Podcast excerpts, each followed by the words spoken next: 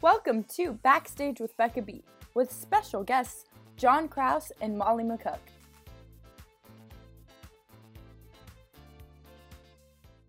Hi everyone, and welcome to this episode of Backstage with Becca B.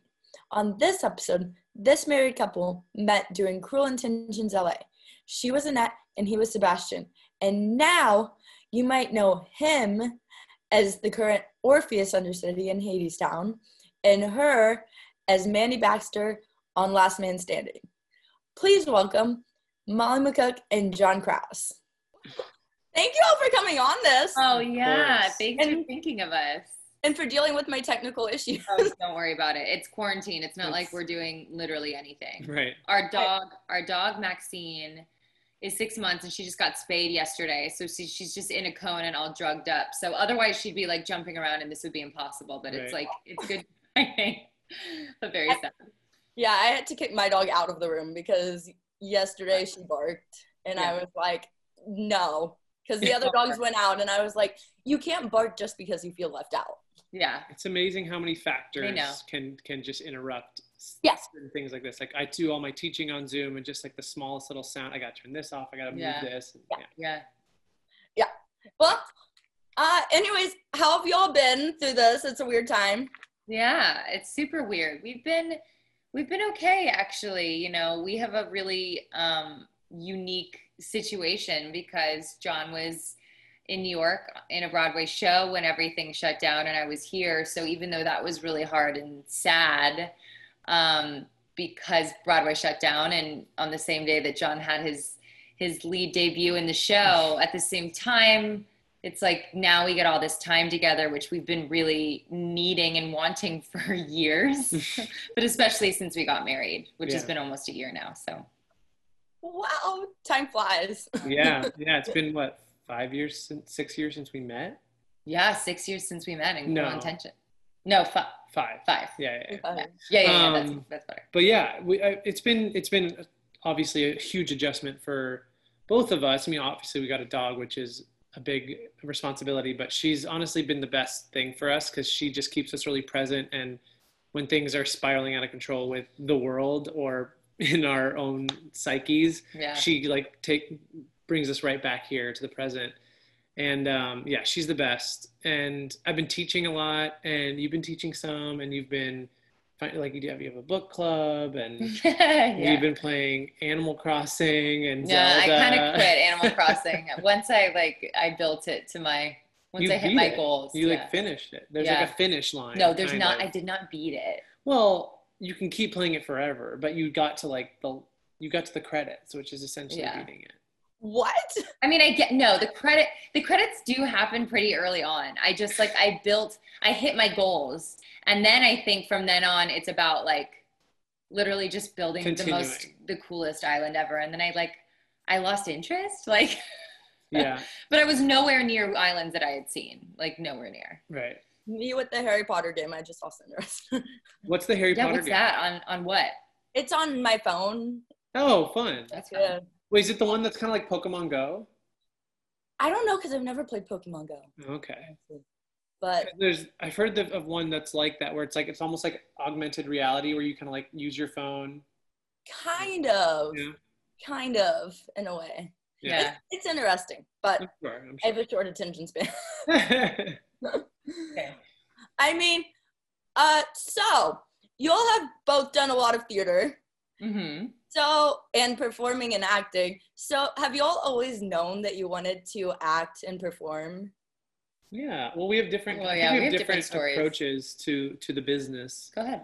You want me to start? Yes, I do. It's very kind of you. I in retrospect, all signs pointed to what I do.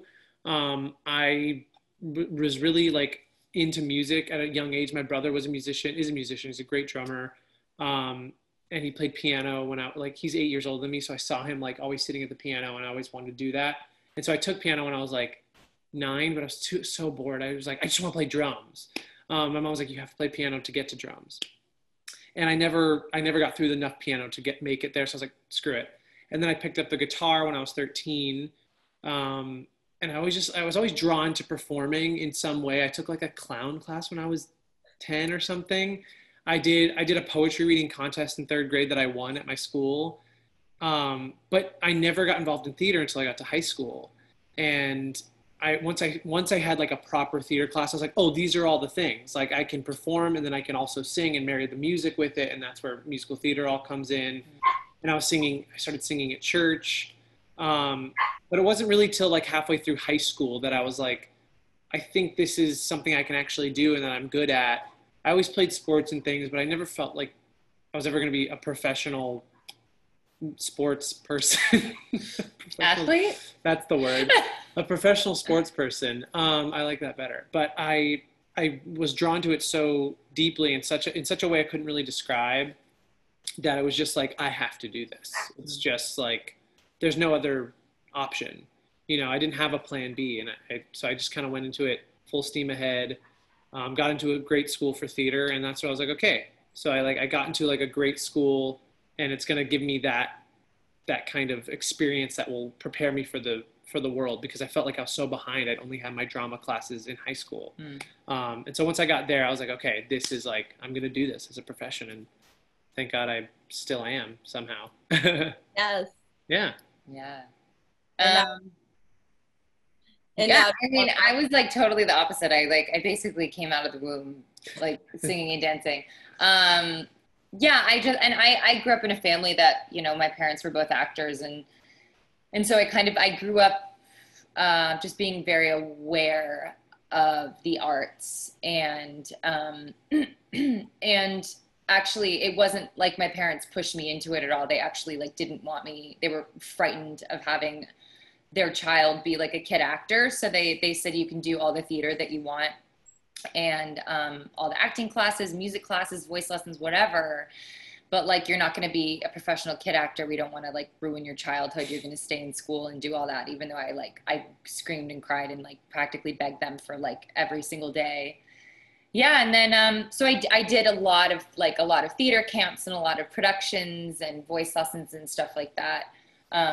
For years and years. And then I was like 15 when finally they couldn't shut me up anymore about like auditioning professionally for TV. Cause I was like in an acting class with all these kids who had their own like Disney and Nickelodeon shows who all like, I mean, I wanted that. I wanted that exact same thing. But in retrospect, looking back, I'm really glad that they did what they did and made me stay in school. And, yeah, and I started professionally auditioning like when I was 15, and I booked my first job in like doing an episodic thing, but then I didn't work for a couple of years because I was always too tall. Like I was way taller than everyone that was my age, and it wasn't like I looked older, so I couldn't play older. I did like one episode where I played a basketball player, and I still was like so much taller than all the other girls on my team. But I continued to do theater, and then like, and things kind of started, and I really, really did a lot of productions like all through my like teenage years. And I went to a summer camp where I did a lot of productions, and I did a lot of them here too. And then things kind of like slowly started picking up for me, like with TV auditions and stuff, like I guess when I was like 20-ish, but yeah, 19, I don't know. Yeah. So how did you all both get into the LA theater scene? Because I asked Jordan about like how he met everyone for Cruel Intentions the other day, and everything seemed to come back to Molly. Well, Jordan and I have a lot of history. Like we met and we kind of like started a lot of things together. How did I initially even find out about Rockwell? I mean, like, the thing is that's different for both of us is we both grew up in LA. I mean, he grew up in Palos Verdes, but that's it's LA. And I grew up here. So I really was always kind of like in the know of the theater that's been going on because I was here, but also because like my friends that I grew up doing theater with, like seeing kind of what they were doing nearby and stuff. So that was it. And then I think I had the idea for a long time that like, oh, in order to do theater, I need to like move to New York and try Broadway. I mean, and it's true, like the theater scene in LA is quite small, but when I had like discovered Rockwell, when for the record was still there.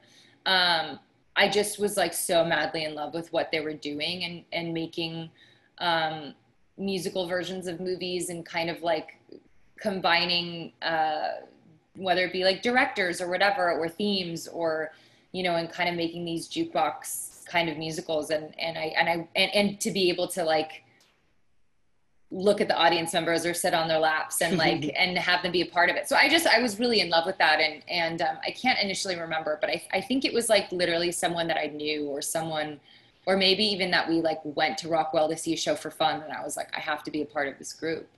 What was your first show there? Do you remember? That I did or that I saw? You did. What was the first show that I did? Was it? I don't know. So, Edges? Years and years. I don't think Edges was the first. Do you know, Becca? Jagged Little Pill? Yeah, I was going to say. Maybe Jagged Little Pill. I didn't get to see that one, which I'm still upset about. Yeah, which for anybody who ends up watching this, it is not the one that's on Broadway.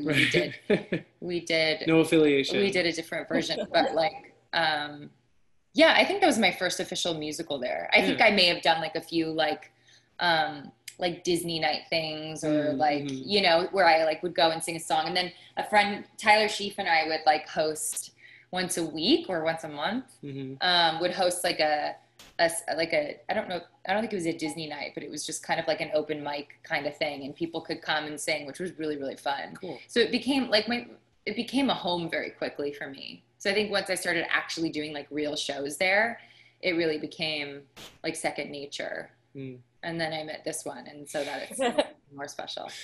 Yeah, I came about it just totally by happenstance and luck. I was doing Rock of Ages in Las Vegas. And on my opening night, I was the first replacement of the lead at the Venetian, where the show was happening. And on my opening night, they were like, oh, by the way, we gave free tickets to the cast of Wicked, who's in town. And I was like, still such a fangirl of Wicked. I still am. You fangirl? I guess right. I just wanted to tell you. No, I guess there are fanboys. Of course there are fanboys, but I always go to fangirl. I know you do. So I was like, okay, no pressure, you know, other professionals, like, and I was only 23 or 24 at the time, and I still felt like very green and scared, and anyway, so they were all in the audience, and I remember just trying to give like an even better show for them, and it turned out that my friend Adam McDonald, who was the assistant music director on the tour at the time, he was living with Emma Hunton, who was the Elphaba. And so we like spent the next, I think they were there for like a week or two more. And we like, and Lindsay Pierce, wait, wasn't she there? Wasn't Lindsay Pierce? Which they came back and like, oh, got it. Like a few months later. But Emma and I got really close in that time. And then the next stop for them was LA. And so while she was in LA, she started to kind of put down her roots again back in LA because she is based here. Well, now, yeah. Yeah. And so she got the opportunity to join Cruel Intentions, and just by happenstance and the universe working in mysterious ways, Constantine Rizzulli was going to go to Vegas to do a show, and I was about to leave Vegas to come back to LA. And she's like, actually, the time is going to be like, perfect. We need someone. We need a guy to replace Sebastian. Does anyone know anyone? Because that's kind of how things worked there. Yeah. There were auditions every now and then. And now I think there are, like, they're mandated. But it was kind of just a word of mouth, like, who do you know? Who do you trust? Because it's a family and you don't want to mess with the vibe. So I came in and we have my audition with her on tape, which is crazy. We're backstage. He's holding his son. Quote unquote, we're backstage at Rockwell, and we're just, it's crazy. We're just acting for the first time. It was an immediate connection of acting. It was, you know, it wasn't a love connection at first sight. I mean, maybe it was. Who knows? But that was my first introduction. I guess I've gone back to do little one-off things, but I'm so grateful for it because it was the first thing I ever did professionally in Los Angeles. And it brought you back home. Yeah, it brought me back home. My parents, my whole family got to see it. My agents out here got to see me in something. It was really special. And then I met you. Yeah. That's like number one. A little fact. Yeah. Did you all ever expect when you joined Cruel Intentions for it to get the reviews it got and the audience reactions that it got, because it was loved by everyone. I know, I know. I mean, like, look, it's such a hit or miss. I mean, for anything, when you're creating something, you don't know how it's going to be received by people, and not to mention, like, you pick something like Cruel Intentions that's like a cult classic, and to me, I'm like, I'm obsessed with that movie, so like everyone would love this, and you put 90s music with it and duh.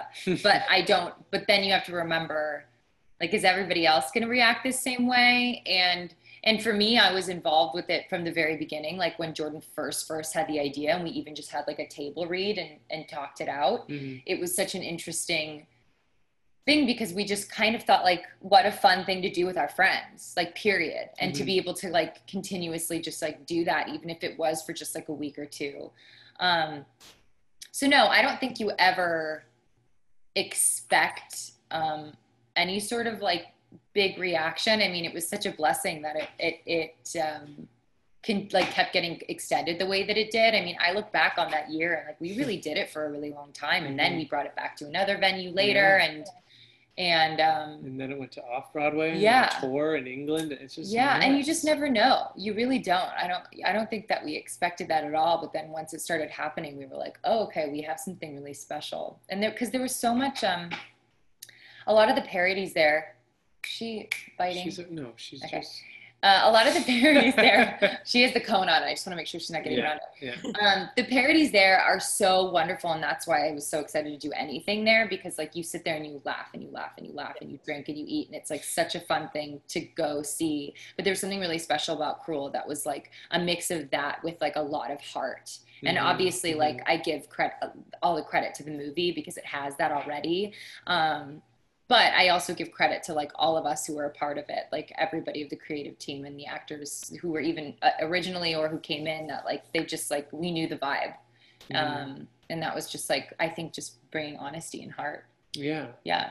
I'm gonna make sure that it's funny. I'll take it.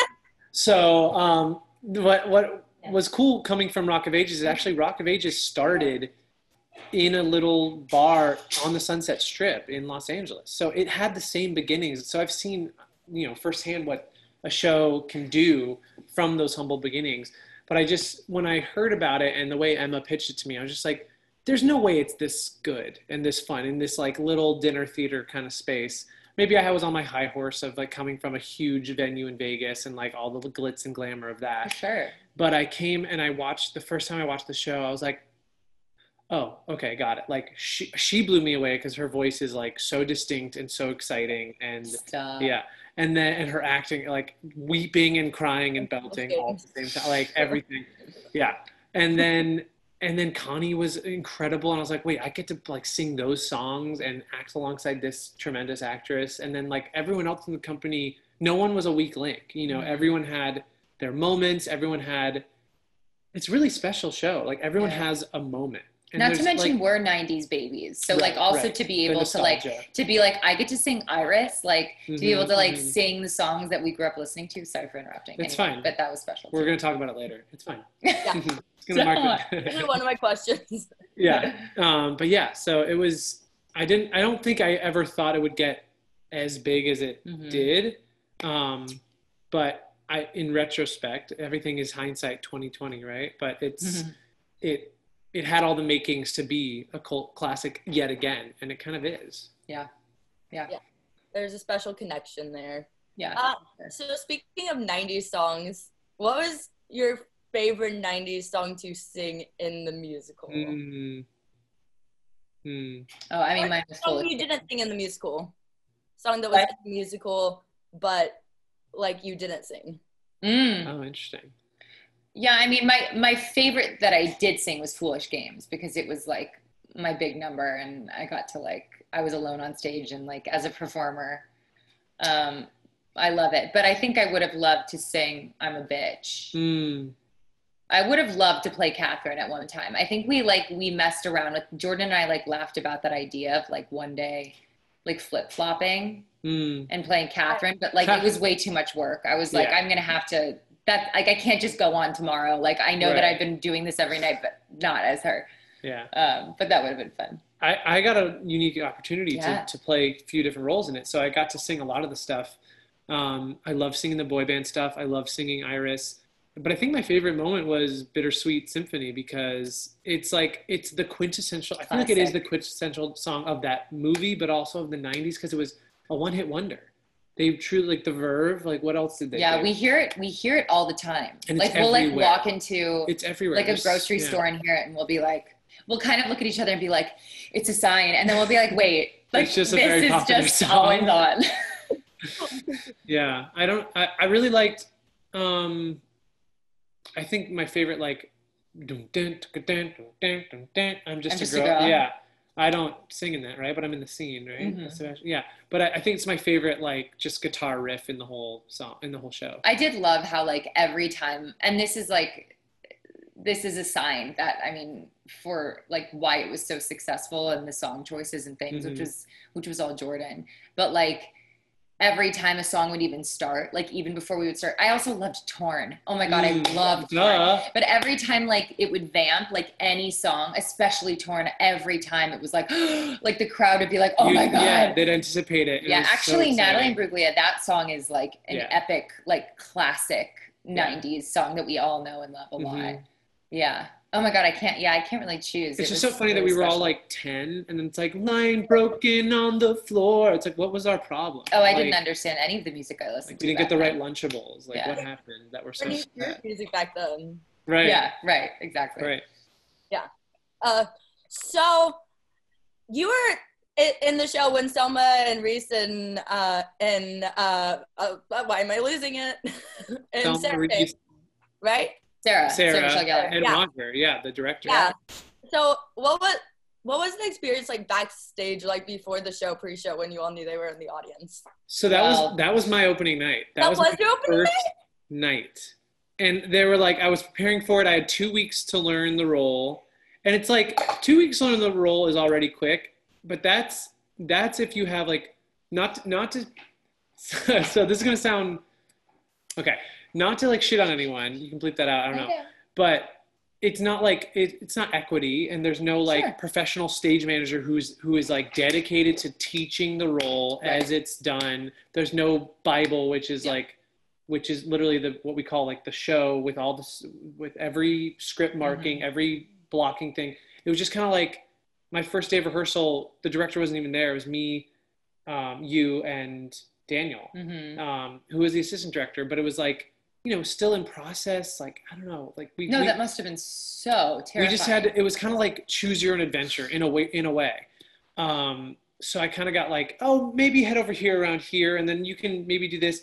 And I was just studying the lines every second of every day. Yeah. I was just barely off book when we got there. And then I think only a few days before we found out that they were coming, right? I think so. I think it was like, they're coming. And then like someone would drop out, and then we were like, we don't know. But then, of course, it all happened to fall on my first day. That was wild. That was wild. Yeah. Even if one of them had been there, that would have been wild. But to have them like there, right in front, was truly like. I think I didn't black out totally. Like I remember certain moments for sure, but I mostly blacked out because I was like, just get through it. Don't screw anything up. Yeah. They know the words really well.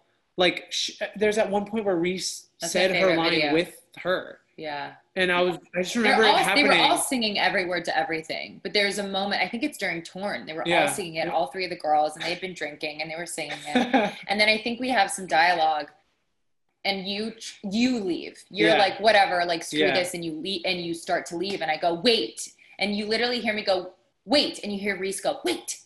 And then the crowd everything paused, and everyone was laughing at Reese, like saying it, and she was like, sorry. But of course, for us, we're at the height of like drama, and we're drama, like, and I'm looking at you like, what, am I gonna laugh? Am I gonna cry? Like, this is insane. Woo! Makes it bad. For me, the most present memory though is right after when we like all went back, and there was like security around for all of them, and we got to like meet them and say hi and. Yeah. Reese gave us, or was it Reese or was it Sarah? No, it was Reese. She gave us all gifts. These gift boxes. The Serafina, you know that store Serafina, like it's like this really cute kind of bougie, like they have little candies and stuff. And she gave us all these gifts, and I remember I didn't eat them for a while because I like kept them out. I was like, Reese Witherspoon gave these to me. Yeah. Yeah, they were all really. I went to, this is so funny, but I went to the bathroom, and as I was coming back, they were all like leaving, and they were so friendly and sweet when we were hanging out. But then there was like, I didn't realize what was happening. They were kind of like, not cold, but just kind of like not ready to engage. And I was like, oh, what's, and then I looked behind me and there was tons of paparazzi. And they were just like in the mode of like, we need to get out of here, keep our heads down, security. So they were like being briefed on like how to get out without being mobbed. Wow. And I was, and so I saw like that side of it too, which is kind of the scary side of celebrity. Yikes. And so it was a kind of, it was like a weird roller coaster of like, we're in the presence of these amazing people, and then all of a sudden you see like the darker side of their life that's very private and kind of difficult. So, well, not that, but not private. But not private, right? The opposite, right? Yeah. Public. Right. So it was really interesting. Yeah, but that's interesting. I didn't know that was actually your debut night. Yeah. Yeah. Oh. So I was like, everything after this is cake. Never forget. Yeah. Yeah. What a huge thing. Yeah. Yeah. I mean, probably second favorite moment of. From meeting Molly. Yes. Close second. Close second. Yeah. So, John, you did the tour of Wicked a couple years ago. Yeah. So what was that experience like, and what was the audition process for that like for you? That was really fun. And it's so funny how small the world is. Like, Connie had done that show. Emma, who I met while she was doing the show. Because it's been around for so long that now so many of our friends. So many people pass through it. Yeah. And I had a few auditions for it before. And the great thing about Wicked is that since they have a Broadway company, a UK company, a UK tour, a touring company, they keep really good records of people that they like. They're like, oh, this person could play this track or this track. Let's keep tabs on them. They have files and folders. You know, they have a really well-oiled machine going for that show. Mm-hmm. And so I went in maybe 6 months, no, probably a year before I booked it. And then I got a few callbacks, didn't get it. Went in 6 months again after that, a few more callbacks, got to the end again, didn't get it. And then a few months after that, I just got a call. We were at Disneyland, actually. And I got a call, and they were like, so the happiest place on earth, truly. And I got the call, and they were like, actually, you don't need to come back in, but you have the role. You're gonna start touring in, what, a month or so from then, 2 months? Like that. And I was like, oh, okay, great. So I was kind of in LA at that point. I just found a sublet for my place in New York, and packed my stuff up and went on the road. Luckily, I'd been on the road before with American Idiot. It was my first job, but that was a non-union tour, meaning it's not under the jurisdiction of Actors' Equity. So you can get paid a little less. There's a little less like, not structure. There's just less protections, I guess. And so, but I knew what like the toughest kind of touring could be. It was a lot of one night stands, you know, split weeks, meaning you spend 3 days here, three days there, all bus and truck mainly. Rarely did we fly anywhere. But then I got the total opposite with Wicked. It was like, we were in Chicago for 7 weeks. We were in Boston for 8 weeks. We were in Philadelphia for 5 weeks. We were in like really great cities. And like the biggest for places, long sit downs, because Wicked is just still such a huge hit. Yeah.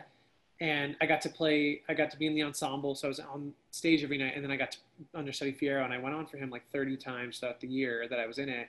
That's a good amount. Parents got to see it. Yeah. And Molly got to see me. How many times?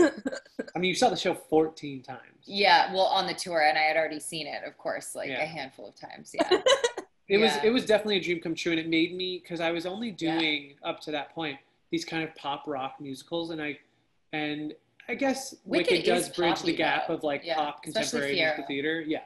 And so, but I was like, hey, I can, and I got to dance, like lead, as a lead. It proved to me, myself, that I could do these kinds of things, because up until that I was like, I don't know if I could really dance in a real Broadway show, you know. And I was like, okay, maybe I can get by, you know. Yeah, it was really wonderful. So, how many cities did you go to? Sorry, dog. No, great question. No, our dog popped up for a second. I was like, are you going to ruin this for us? Yeah. How many cities?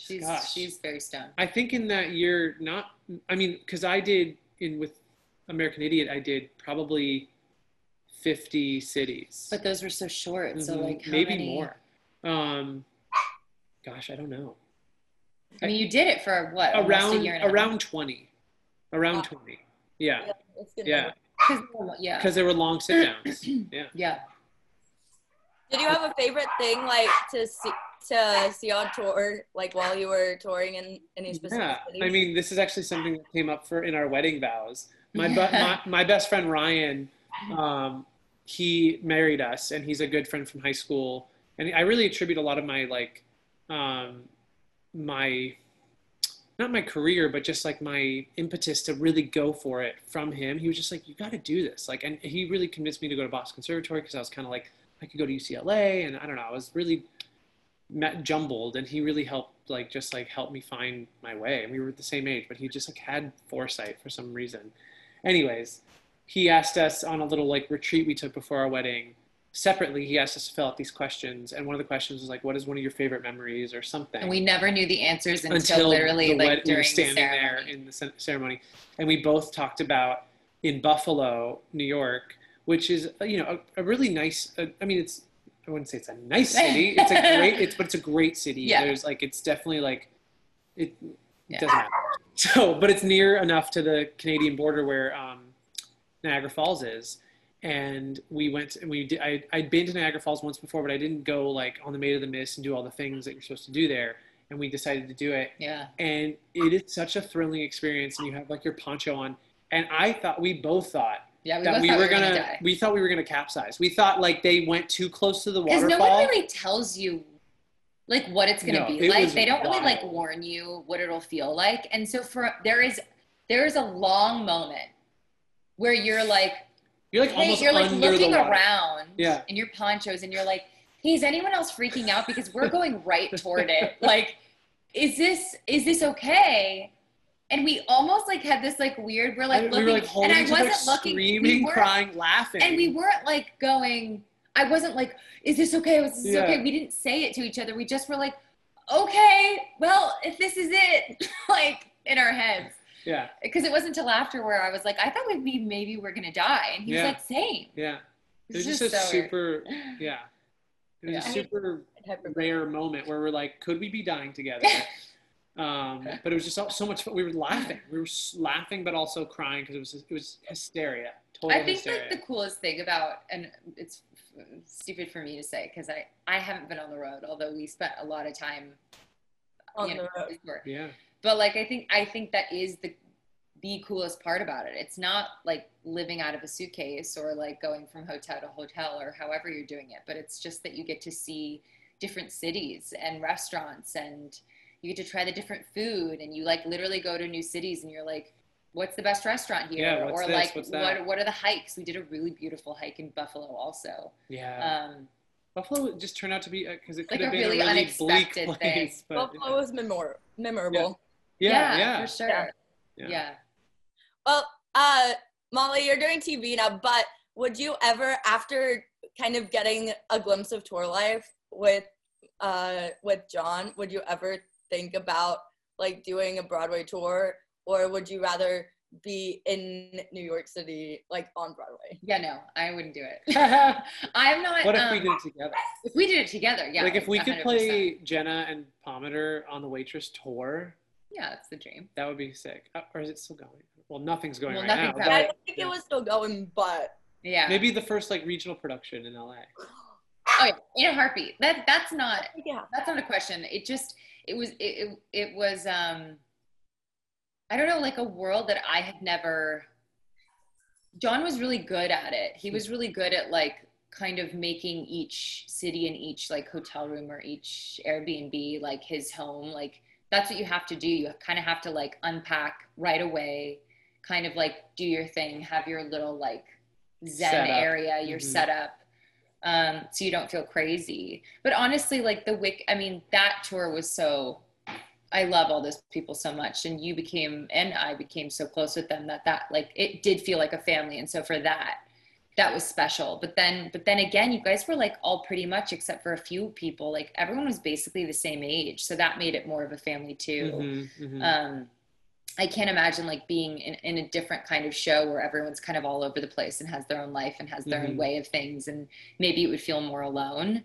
So I don't want to say never, like I would do it with him in a heartbeat, but I I love having a home, you know, and if it is New York for a moment, which it has been, mm-hmm. you know, that's different too. But yeah, it also depends on the show. If it's a dream thing, project, like, you know. Yeah. What would your dream show be? I mean, I do dream of playing Jenna in Waitress. That is like, that's a dream role. But also if there was any sort of like new show. I mean, like if Sara Bareilles wants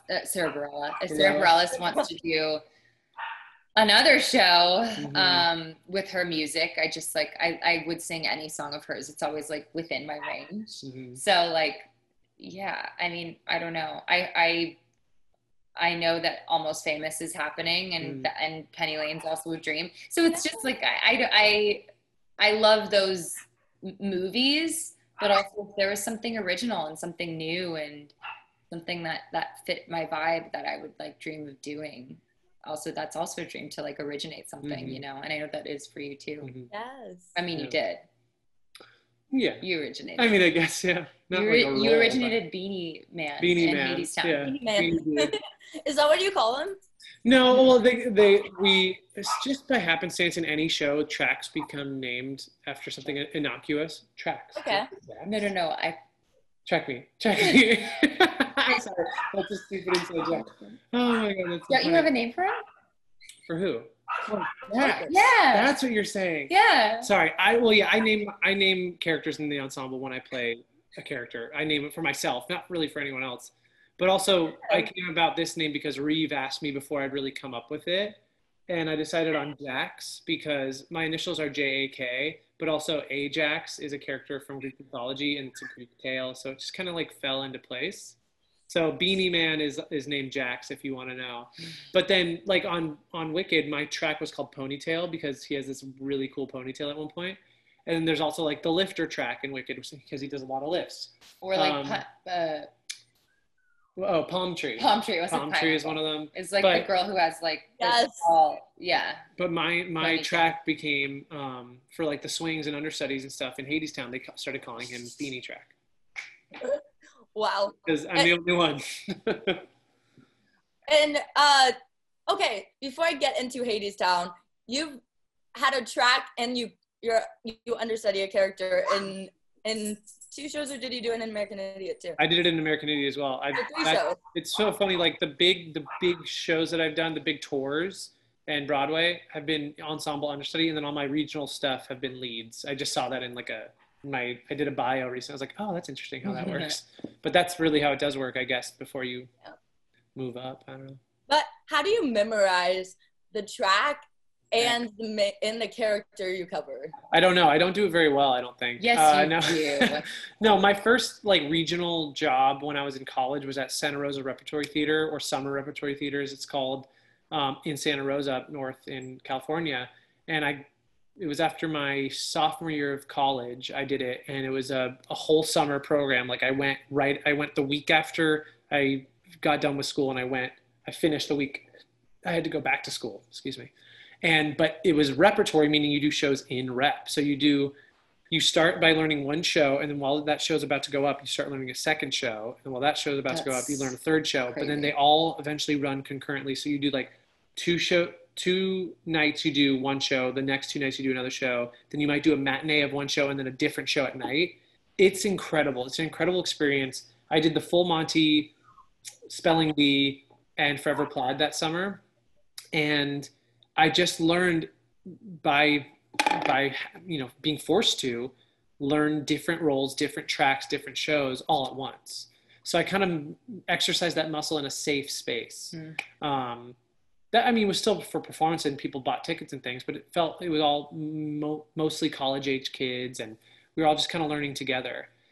And so I really attribute that to being able to do what I've done. And then, so my first job was American Idiot, and I was in the ensemble, and I understudied Johnny, Will, and Tony. And I studied, interviewed Alex Nee, and Alex was there. So I interviewed all three. I mean, I understudied all three of them and went on for them multiple times. There was even one week where I went on for all three in the same week. So yeah, I just like by these crazy happenstances and just you just got to do it. When it's your job and there's a paycheck on the line and your reputation on the line, I don't really know how. It's just like paying attention from the very beginning. Like from the very beginning of rehearsals, I was always clocking what everyone else was doing, even when they were learning it. And I would try and learn it and they'd be like, oh, they changed it. I got to learn the change. So it's hard, but you got to just, and then you got to do your homework, take it home with you and give it some time to like, you know, settle in there. Cause you can't just leave it all in the room and go home and like have a drink and chill out. I mean, there has to be balance, but you have to like stay on top of it.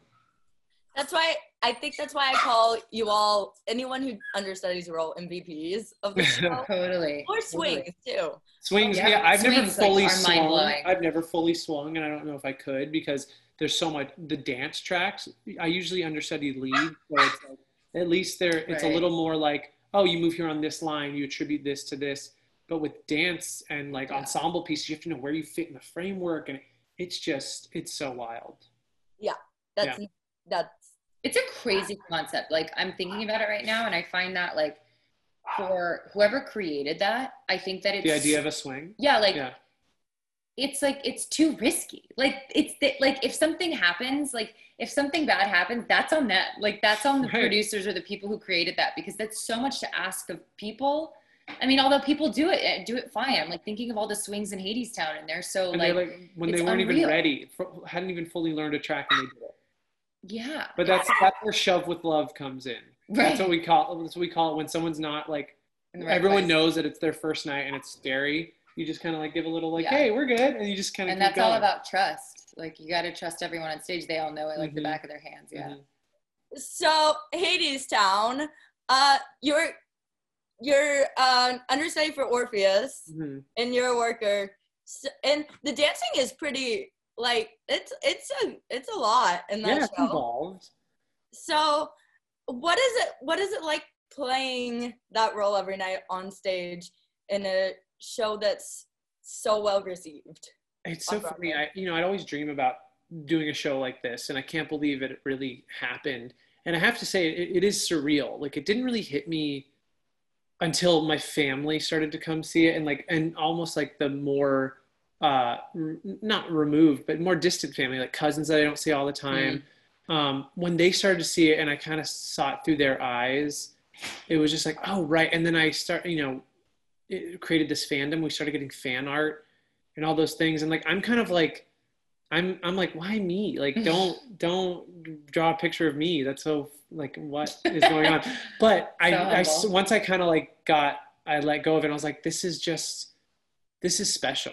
This is, so whenever I'm tired, because 8 shows a week also can take it out of you. And no matter if you're in the best show on Broadway, whatever is going on, it can take a lot out of you. And also, there's many moments where I missed Molly and I missed my family. And I was, not alone, but it was just like, you kind of get into that cycle where it's just like, you can't really see your friends because your friends are usually working at night or during the day. So and then I'm working at night. It's just like, it's funny.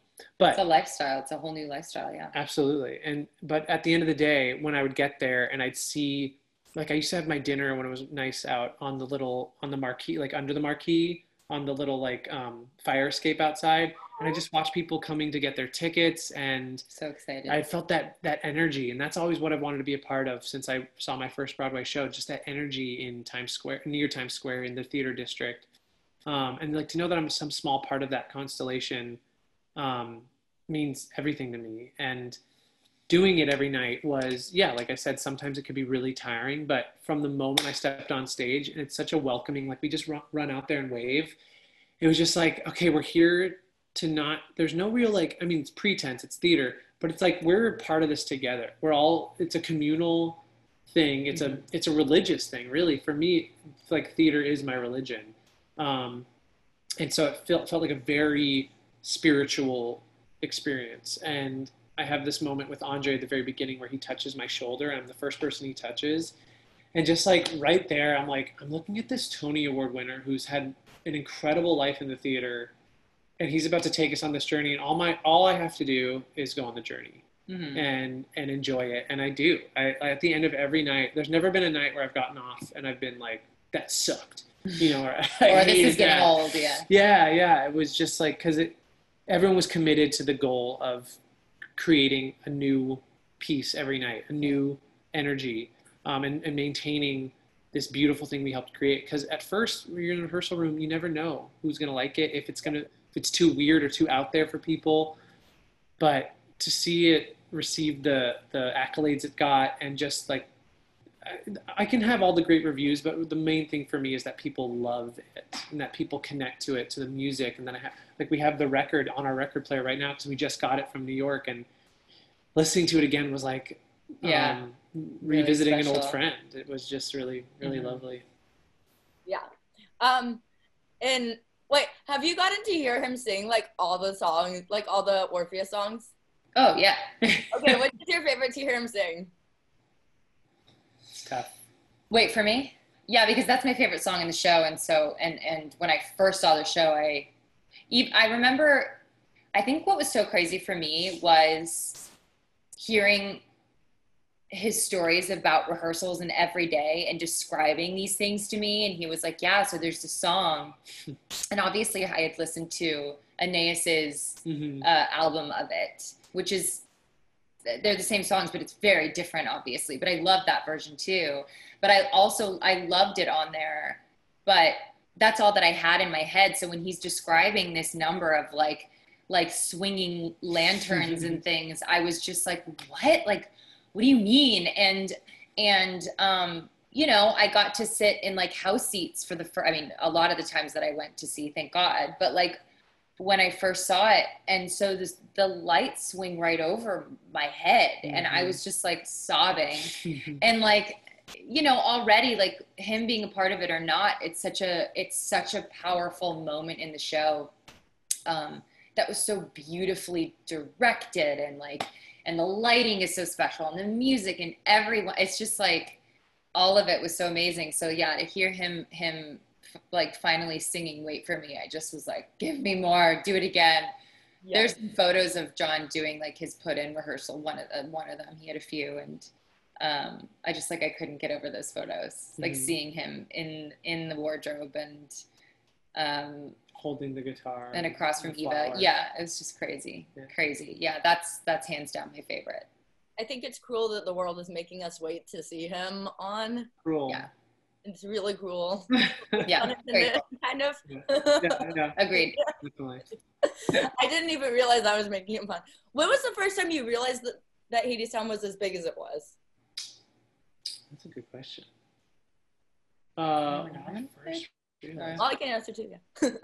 Yeah. yeah. I mean, you were there for all the beginning of it. I saw one of the previews too, actually, in like last April. Yeah. Yeah. I guess, I mean, opening night was spectacular, and like having my family, my mom was there and Molly was there, but during previews, you know, you do like almost 30 previews, maybe more, depending on your show. So you've done the show a lot before you get to opening night. And I had a lot of friends coming during previews because there's like cheaper tickets, and I could get some tickets here and there. And all my friends were being like I remember Michael, my friend Taconi, who was in the Cher show at the time, he was just like, this is it. Yeah. He was like, this is the one. And I was like, oh. Because I knew I really liked it. I knew this was my thing. Like this, and when I envisioned the show that I would do on Broadway, I knew it wasn't going to be, I mean, maybe it could have been like Wicked or something, but I knew it wasn't going to be quintessential musical theater, not even really like contemporary musical theater. I knew it had to be folk, rock, pop kind of thing. Yeah. And I knew music, like my musicianship was going to be involved, and lo and behold, Hadestown ticked every box for me. But I'm not like the normal Broadway theater goer. I have more, I think, specific tastes.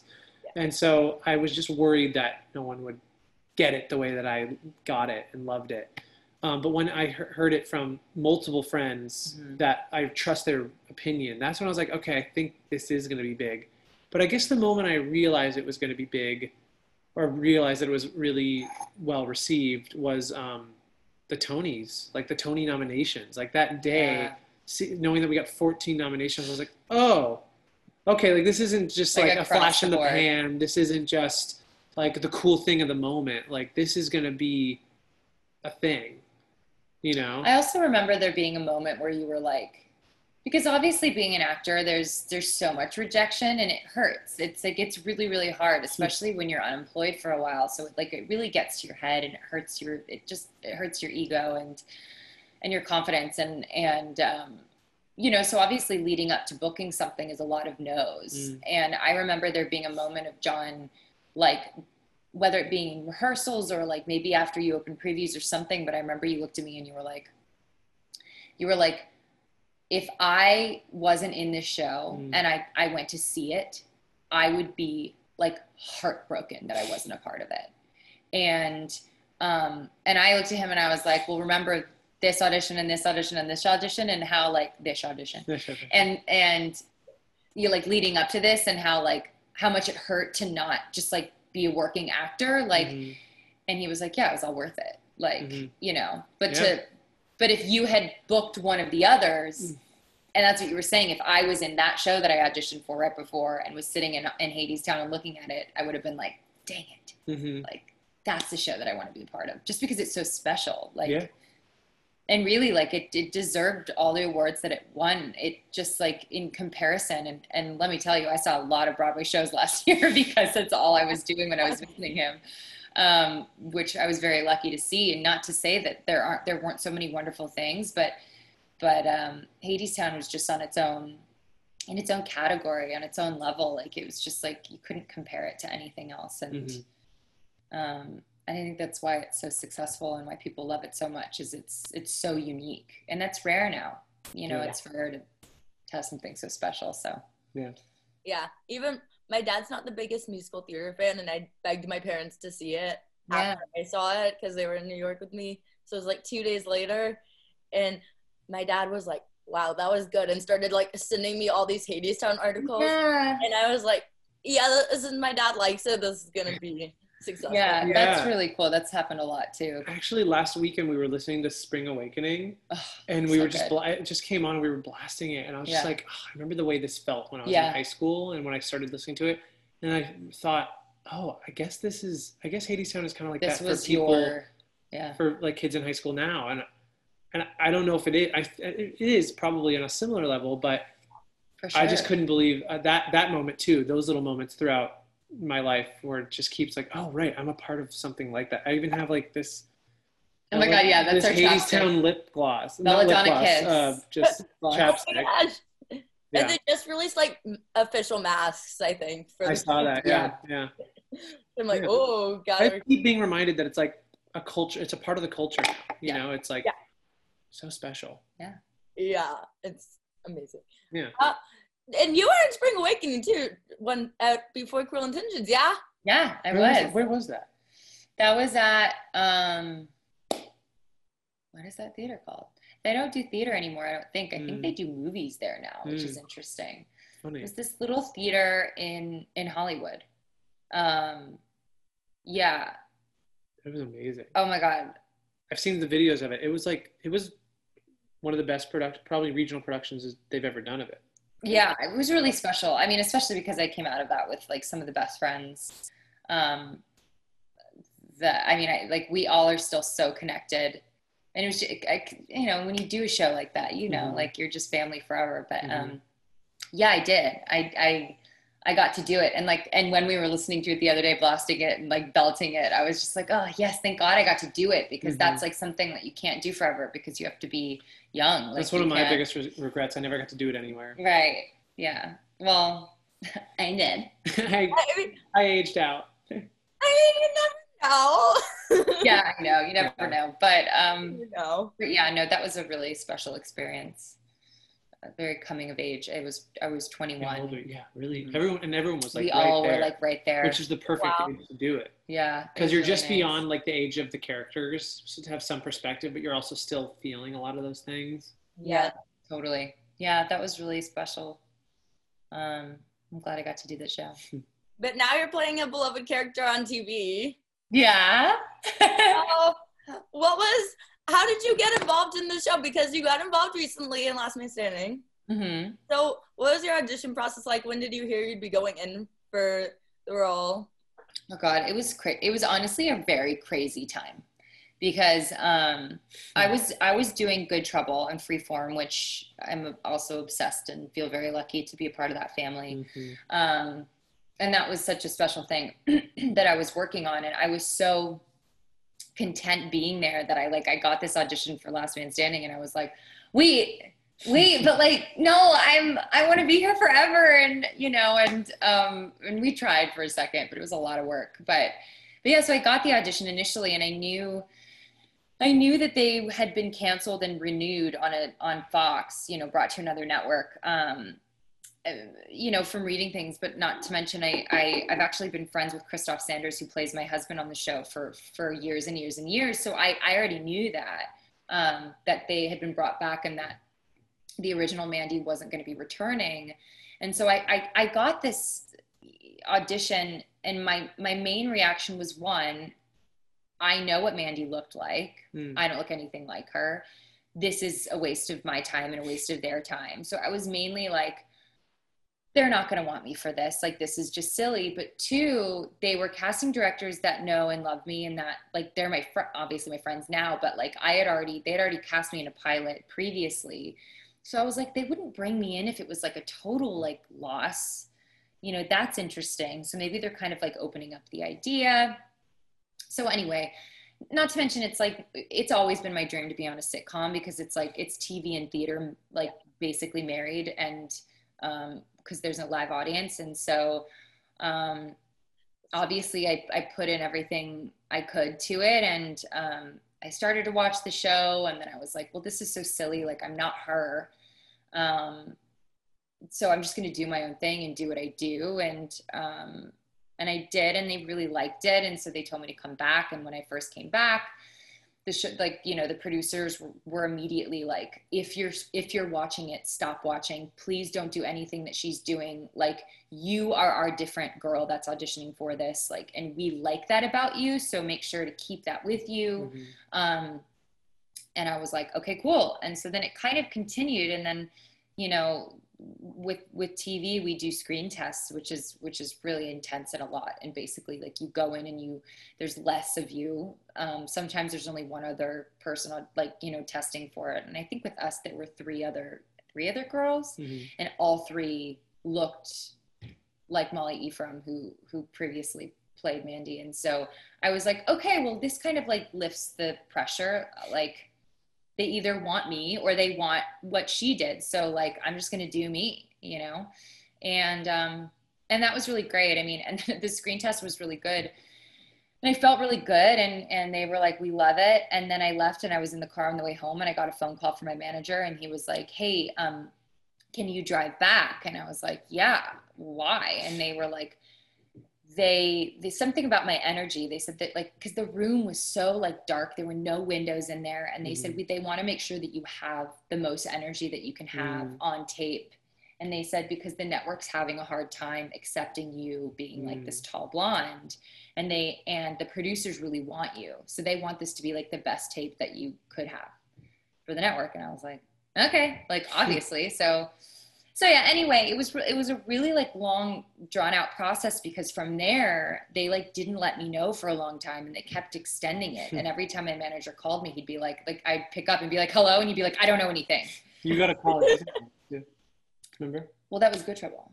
Oh, that was Good Trouble. Yeah. Never mind. So yeah, it just was like, it was a lot and like very stressful because also like when you screen test, that in between time between finding out if you got it or not, like, you're basically on hold. Mm. So I waited a really long time. And then after like weeks, they then called me and after weeks, they told me it was only me, that I was the only option. And yes, and yet it wasn't my role yet because the network was still having trouble physically with like how I looked and wanted me to do a chemistry read with Christoph, not knowing that we had been friends for all these years.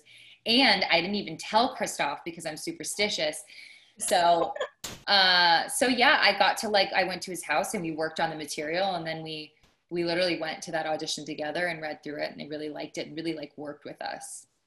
And then I think it was like more weeks later, like just like waiting and waiting. So by the time they finally told me it was mine, I was like, I mean, thank God. Maybe long enough. Yeah, I mean, honestly though, like I'm very grateful that it was comedy, because I think if that process would have been that long with like dramatic material, that would have been, I mean, it would have drained me so much. So I just had to keep the energy up, and I mean, it's the best job. It really is. I love it. I miss it. I'm just like, I'm waiting to go back to work. I'm just like, I miss it so much. I can't wait. And in essence, the story is kind of like the same. The story of how you're now playing her is now the same as like how John like takes like understudy roles and like makes them his own. Probably like you'll both have to make roles your own. It really is. Yeah, we replace. We've replaced. It's so true. Funny, yeah. It's so true. You can't. I mean, look, unless like the creators and people are sitting in a room and they're like, you need to study this and do exactly what this person is doing, which like I'm kind of like, I don't know if I've ever heard that. But yeah, to hear like the term replacement, you know, or even understudy, it's such a like, it's hard. Yeah.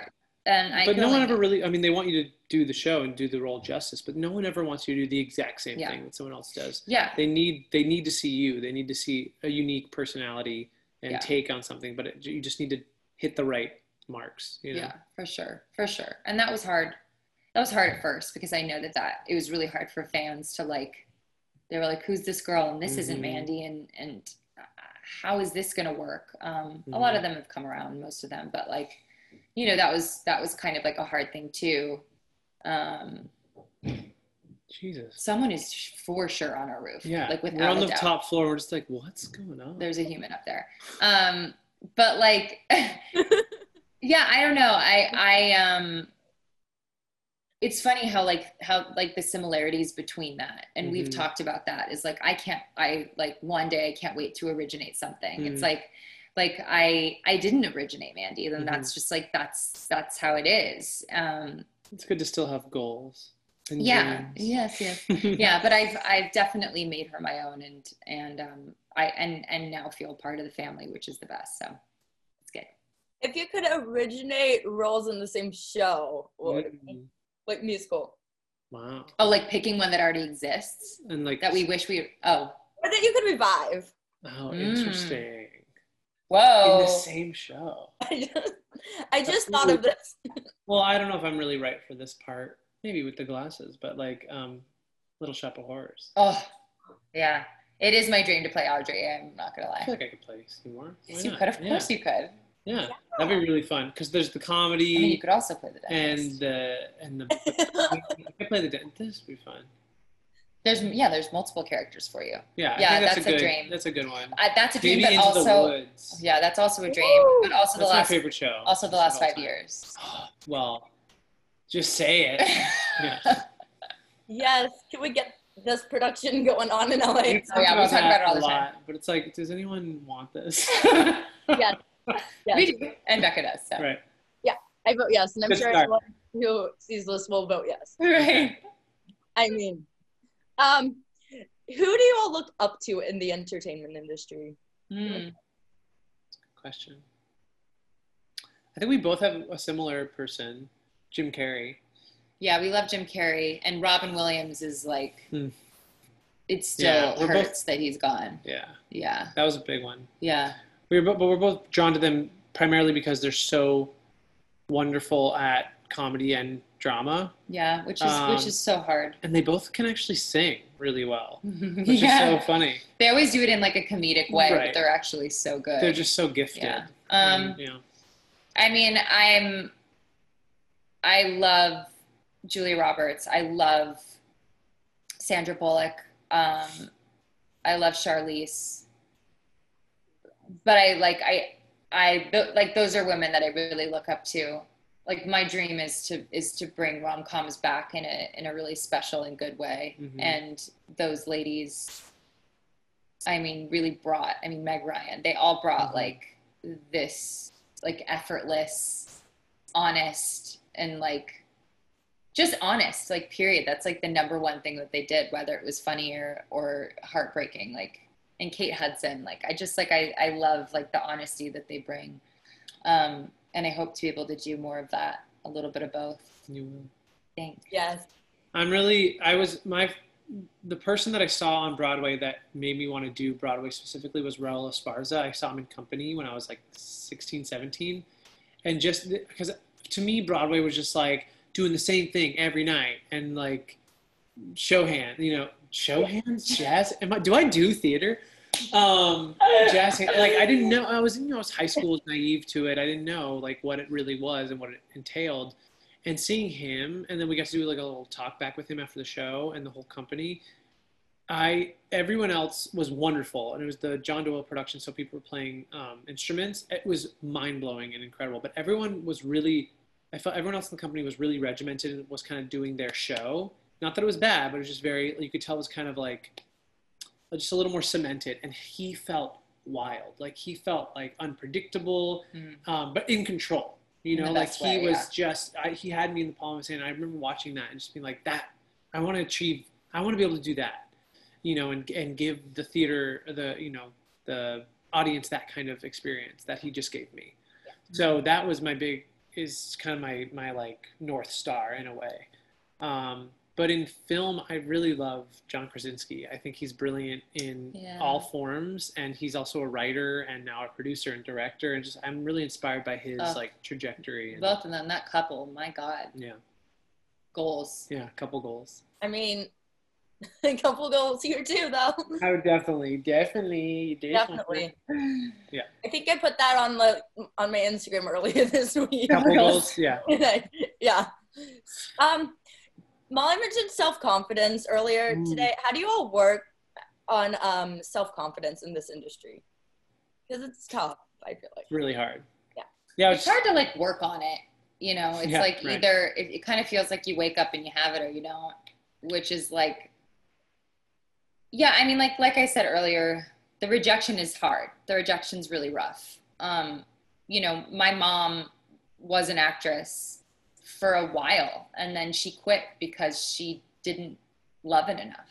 You know, like, you really have to want this and love it, because it hurts. It can hurt a lot, because it's not like you are applying for any old job. You're applying and auditioning with your skills, and you are doing that too with the regular average show job, but like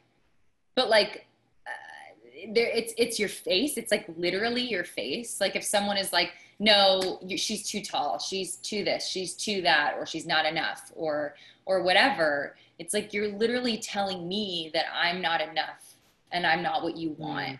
And to be told that over and over and over again, which is like the majority of your career, honestly, you're more not working than working. It's rough. It's really hard. And honestly, you kind of like recharge. I mean, personally, I recharge while being a working actor, like, because that's the validation. Like, that's telling me like, okay, this wasn't a fluke when I booked that short, like that couple of episodes or one episode. Like, I do deserve to be here and I do work hard. But yeah, it's hard. It's hard. Yeah. I think, for sure. I think Molly's a more naturally confident person than I am. Although I have confidence, but I think maybe this is a virtue of seeing it so much, seeing the industry growing up and kind of knowing what she was getting into. I had to learn, like, as I went, you know, which we both did to a certain extent, but I feel like coming into it with total naivete and just like thinking I was gonna like be on Broadway at this certain time, and like it's all stepwise, like it's not necessarily. It's just everyone's path is different, and that part of it is knowing that everyone's path is different, and so your path is going to be your own path. It's not going to mirror anyone's, and so learning to take everything with a grain of salt. And I think at the end of the day, what helped me come around to it and not be so hurt by every rejection was just working on everything outside of the industry, like focusing on my guitar and on my songwriting just for me. Like, I'm not pursuing it as a career necessarily yet, but it's just my thing that makes me happy. And, or whether it's reading or working out, going for a run, or seeing a good movie and just like, just, or seeing another theatrical experience that you're outside of, and just for the sake of taking an art. 'Cause sometimes that can be really hurtful when you're in a really tough place in your career and you're not working, you see something really great and you're like, why aren't I working? Why aren't I doing things like that? Why am I not that? Yeah. But if you can just take yourself outside of it and foster your soul and, and be a complete person outside of, and not related to the industry at all, which is easier said than done. But if you can foster that, it helps. You also, because you still have a life outside of your career. Yeah. Yeah. I mean, I'm me saying that like my confidence comes from being employed is like, I'm not proud of that. But that, like, no, that's a true statement. It's true in an unhealthy way. But also, like, I've learned over time that comparing yourself is bad. It's just like, it's the hardest thing to not do. I mean, like, just like when I was auditioning for Last Man Standing, it's like, if I would have sat there and compared myself to those girls really, like, and really been like, oh my God, but I'm not what they want. I'm not their, you know, I'm not their type. I'm not their, you know, whatever. I'm different. I'm too this, I'm too that, or not enough. It just is like, it's such an endless spiral of and it's also useless. At the end of the day, exactly. It's useless, you know? And I think over time, I think it's also like, it's experience, but it's also like getting older. I think it's also getting older and kind of like figuring out who you are and like what life's about and the things that really matter. You know, I think like before the rejection felt so life or death, like, and now it's kind of like, all right, well, that wasn't what was meant to be. What's next? You know? Yeah. Not to mention like, yeah, when you have, I'm such a believer in that, like you just said, but I fully believe that if you are happy in your personal life and you have like a good head on your shoulders and you know what you want and you know, being a working actor isn't your number one end all be all, then like you're going to be okay. And everything else will fall into place because they can smell that on you. They can sense that. You walk into an audition room and you're like desperate because you haven't worked in a long time or you need the money or whatever. Like they sense that, you know? And it's just not healthy for this to be like the most meaningful thing in your life. Right. It's just like, it can't be. Right. Yeah. So yeah, that's just like the mental health realness of it all. Yeah, it's hard. It's hard, and it's easy for us to say it right now because we like have been working. Yeah. But it's true. It's talk true. To us in 2 years when we're out of work for a year. And we're like, I mean, we have friends who've like moved home or who have quit or who have moved on. You know, because they don't love it enough. Like my mom, like she looks at me and she's like, "I've never loved it like you. Like I could have never done what you've gone through. I quit so much earlier than that, you know." It's just interesting. You have to have a certain amount of strength. Sure. Strength, but also like you have to be passionate about it. You have to really care. It has to be meaningful, but it can't have the only meaning in your life. Yeah. So kind of based on that, I think it was kind of addressed, but if you could give your younger self advice, what would it be? You want to go? I think I did kind of already. I mean, I think my it's constant all everything we just advice, said, yeah. I think my constant advice and definitely would be to my younger self would be to not compare myself to other people. You know, I like, it took me a really long time to like be proud of my height. And I know that sounds so funny because everybody wants what they can't have or what they don't have. But like for years, that was literally like verbatim, like what people would say, like why I wouldn't get the role. Like, they would literally say like, she's actually the best actress we saw, but she's too tall, which is something that I couldn't control. So to be told that, like a physical thing about you is wrong, you know, was a little messed up. So which is happens to everyone in some sense. And even if they don't say it, like you'll end up thinking it. So yeah, I ended up meeting like really wonderful acting coaches who basically told me that's what would set me apart. And like, here I am on a show where they like wrote it into my first episode about my height and they make jokes about it all the time, which I love. So like, I would just say to young Molly, that sweet girl, cause I'm so old. Yeah. I would just say not to compare it because there's no one like you, you know? Yeah. And that's for everyone. Yeah. Yeah, it's all the things we just said, but mainly it's just like trust yourself, because the thing that I keep coming back to and the thing that keeps getting me work is the things that I feel the most connected to.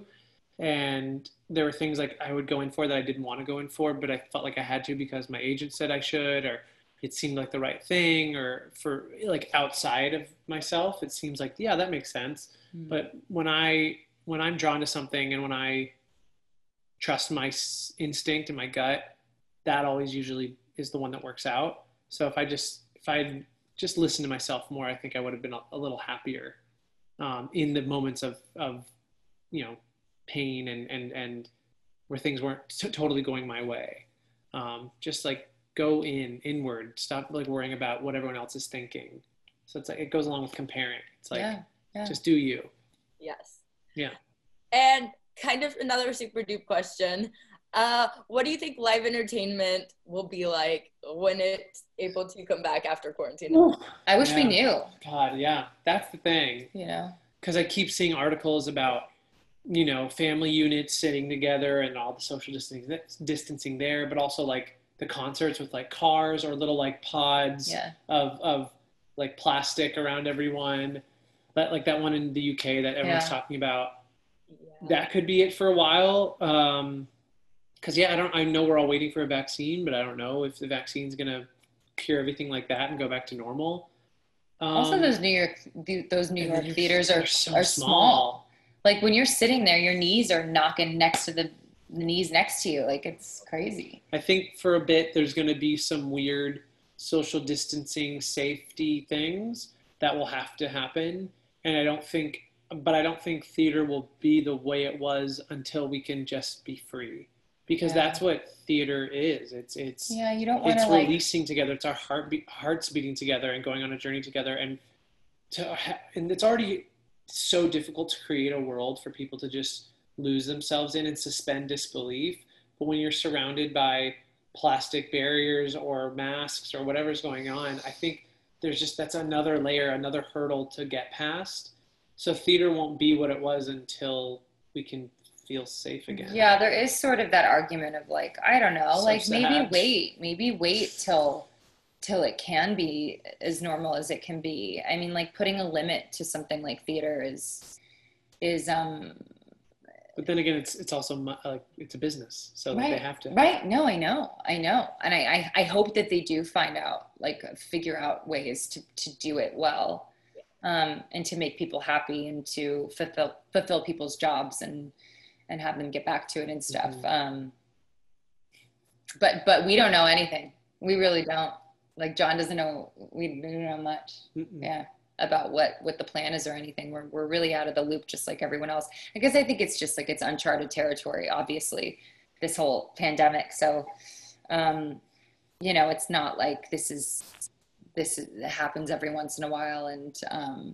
And we have to adjust. We just like, they're figuring it out. I guess we're being a little bleak, but yeah, I just don't see it. I don't see like the restrictions putting on it being like a great way to come back to theater. I mean, I want theater back. That's what I'm saying. Yeah. Right. Yeah. So I wish I was a little more optimistic, but it's hard. It's hard because as performers, like that's what you want. Mm-hmm. Like you want the full experience. Right. Like, right. Not just for me, so but what for does the that audience mean? Too. Yeah. I don't know. I mean, I was super optimistic in March, so I understand. I was like, oh, we'll be back in a few weeks. Totally. He thought when he came home, he thought he was only going to be home for 2 weeks, and he hasn't been back. Yeah. It's like, it's going to be back in May or something. Right. Fantastic. And here we are. Hello, August. Yeah. So weird. And now it's like, what? When? So... yeah. What's the first thing you're going to do once quarantine eventually ends and it's safe in this world? Wow. Disneyland? Disneyland, I know. No, I kind of want to be like... Europe. Okay, yeah. Our honeymoon was canceled. Yeah, we had a Europe honeymoon. I would say if I'm not thinking about how anxious I'm going to be around people or germs and things like that. Mm-hmm. Like if that's not on the table, then yeah, I would say like our Europe, our Italy and Paris trip, hands down. Yeah. And then Disneyland, we love Disneyland. Like people would make fun of us how much we would go. Well, we're not obsessive. We're not like we're not the people, we don't have passes. Mickey Mouse things everywhere. Like we go maybe once, twice a year. Yeah. Nice. But still. It's magical. It's magical. It's the best. I mean, but then like the idea of being there right now makes me want to die. Like like literally no thank you. Also, like, I don't want to be in a mask at Disneyland, so like that doesn't sound exciting to me either. And it's like so, and walking around, I think. Right. Oh my God, yeah. Right. I don't know, but we miss those things. So those are definite. You know, it's been really nice to get out into nature and stuff. I'm just going to the movies. Yeah. Oh, I miss movies. Yeah, I'm just going to the movies. Yeah, we're moviegoers because I'm a popcorn obsessed. It's really funny though, like moviegoers, like when you say like we're moviegoers, I used to be like, isn't everyone? But like, not people. No, aren't. Some people aren't. Some people don't like going. I'm like, what are you doing? Yeah. It's like $20 max, and it's a movie. It's a great experience. Yeah, like we go love to it. Movies. We love it, but that's like our date thing. I know people who just like they like it in the comfort of their own home. I feel like now they would like to go because how many movies have we watched in our living room now? Yeah, and that I kind of wish that we watched. Like I'm so excited to watch Mulan, but I know that I'm going to be like. Dang, like in a movie theater, this would be incredible. Right. But I highly recommend, my dad, he has these really cool like surround sound headphones that are wireless. I should like, everybody should have them, honestly. Like I actually want to go over to their house and watch Hamilton with those on. That'd be fun. Ooh.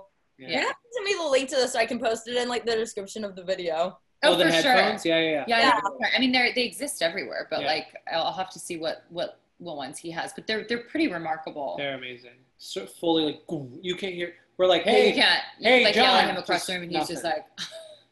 I already talk loud, and my family already has to like. Like you need to get your ears checked. Like, oh yeah, no, we're loud talkers too. Yeah. Sometimes I'm like, I'm sure my hearing has gone down after thousands of live shows that I've done. With crazy speakers. That's true. Yeah. What's your favorite ride at Disneyland before I get to the last question? Okay, well, they're categories, right? Okay.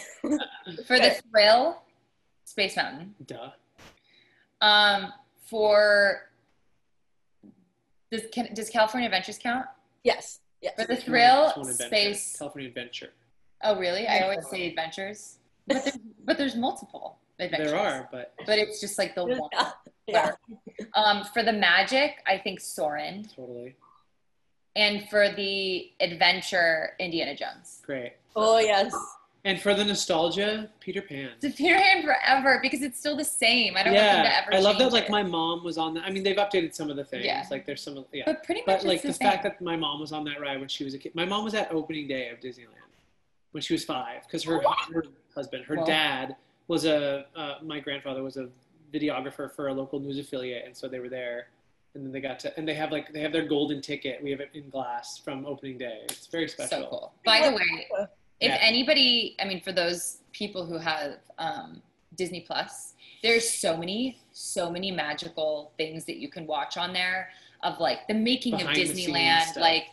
What was the making of one that we watched? Imagineering. Yeah, Imagineering Story. Imagineering Story is amazing. Like and literally the creation of Disneyland. Then there's prop culture cool. Where they like find it's just like there's so many wonderful things on there that like that's kind of been like fulfilling our lack of Disney. The magic.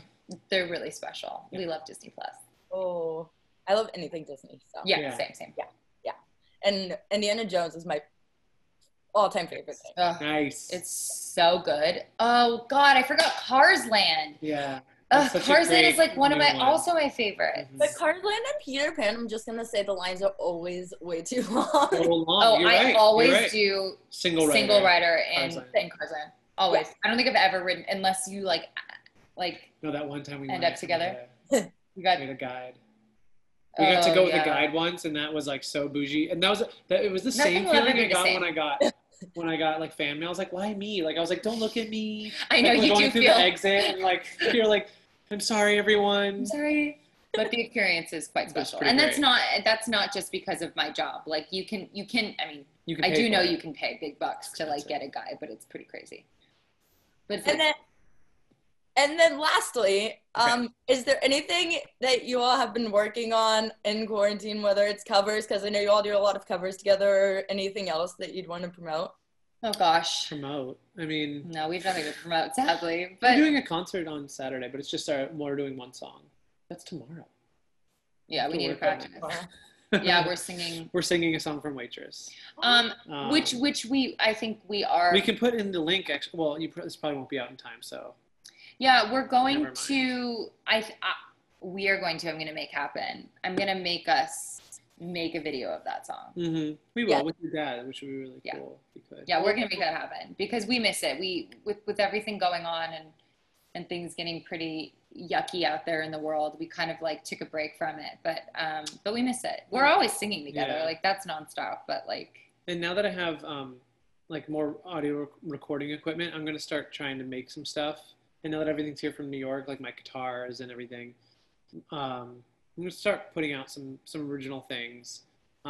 So that'll just be on my probably Instagram, Instagram TV, and then like if I can get like a Spotify going or SoundCloud, I'll probably just. Yeah. Do that. Mm-hmm. I don't have anything on SoundCloud yet. I guess I could put one thing up there and get it going, and I'll send it to you. It's going to be great. Yeah. I was going to say, I think a lot of people want to take guitar lessons, reach out. Oh, yeah. Yes. Yeah. I saw something about this right before I went on Zoom today. I have like 12 ongoing students and everyone seems to be loving it. I'm loving it. So it's going great. Yeah. Aw. Yeah. I feel like I'd love to hear a duet of any Hadestown song.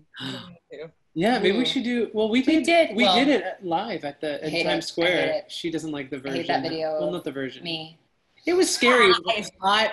It was outdoors. It's scary in Times Square. It was bad. Also, literally, as the song was starting, I see like all of your cast of Hadestown walk in to support you, and I was like, "Don't listen to me." No. But maybe we can do another cover of. Yeah. I just recently found the cover of All I've Ever Known and Promised with Kalia and you. Oh yeah. Oh yeah. It's that was from an event we did, and I love that. I love singing with her. She's so great. Yeah. It's gonna be amazing when you two get to go together. Yeah, we're gonna get back on singing. Yeah. Yes, we will. So where can everyone follow you all on social media to keep up with what you're doing in quarantine and doing next? Yeah, ours are similar. They're, mine's Molly, and then my middle initial J, McCook, M-C-C-O-O-K, on Instagram and Twitter. Yeah, and mine is John A. Krause, right? Isn't it? Are you asking me? Yeah, I say similar because ours are both like first name, middle initial, last name. K-R-A-U-S. I feel like I haven't looked at what it is. I'm pretty sure that's right. Yeah, John A. Krause. But I've never noticed the similarities. Yeah, we just noticed that the other day. On Twitter and Instagram. Yeah. A coincidence. Yeah, I know. Meant to be. Yeah. Wow. Yeah. Well, it was so nice talking to you all. And so nice, Becca. It was nice to connect right now. It's nice to see people at all. So it was nice to, we haven't, like, how are you doing? Doing good. I mean, it's a rough time. It's I'm glad to be home in Dallas right now during the unknown. Yeah, for sure. With everything, but it's cool that you're doing this. Like Daniel did, or was it Matthew? Matthew did it. Matthew did it. Yeah. It was really exciting just seeing people we know and it's fun. It's cool that you're doing this. So keep it up. Yeah, I love it. It's been a blast bringing the conversation of theater and entertainment back too. For sure. And it's been fun. It was fun to do it together. So thanks for that. Yes. Yeah. Because you all have such great chemistry and like play off each other well. That's good because we're like married. So that'd be weird. Yeah, that's good because you all are married. Yeah. Only like you so much. Yeah. Right. So. Well, thanks, Becca. Thank you all so much again. Yay. We'll talk to you soon. Thanks, Becca. And say hi to your puppy for me. Oh, we will. Sleepy girl. She's so sleepy. Poor girl. Bye. Bye. Thanks for watching this episode of Backstage with Becca B. You can follow me on Twitter and Instagram at Becca B Talks TV. Or for more exclusive content from this interview and more, you can follow me on Instagram and Facebook at Backstage with Becca B. Make sure to subscribe to my channel and like this video, and I'll see you guys next time. Bye!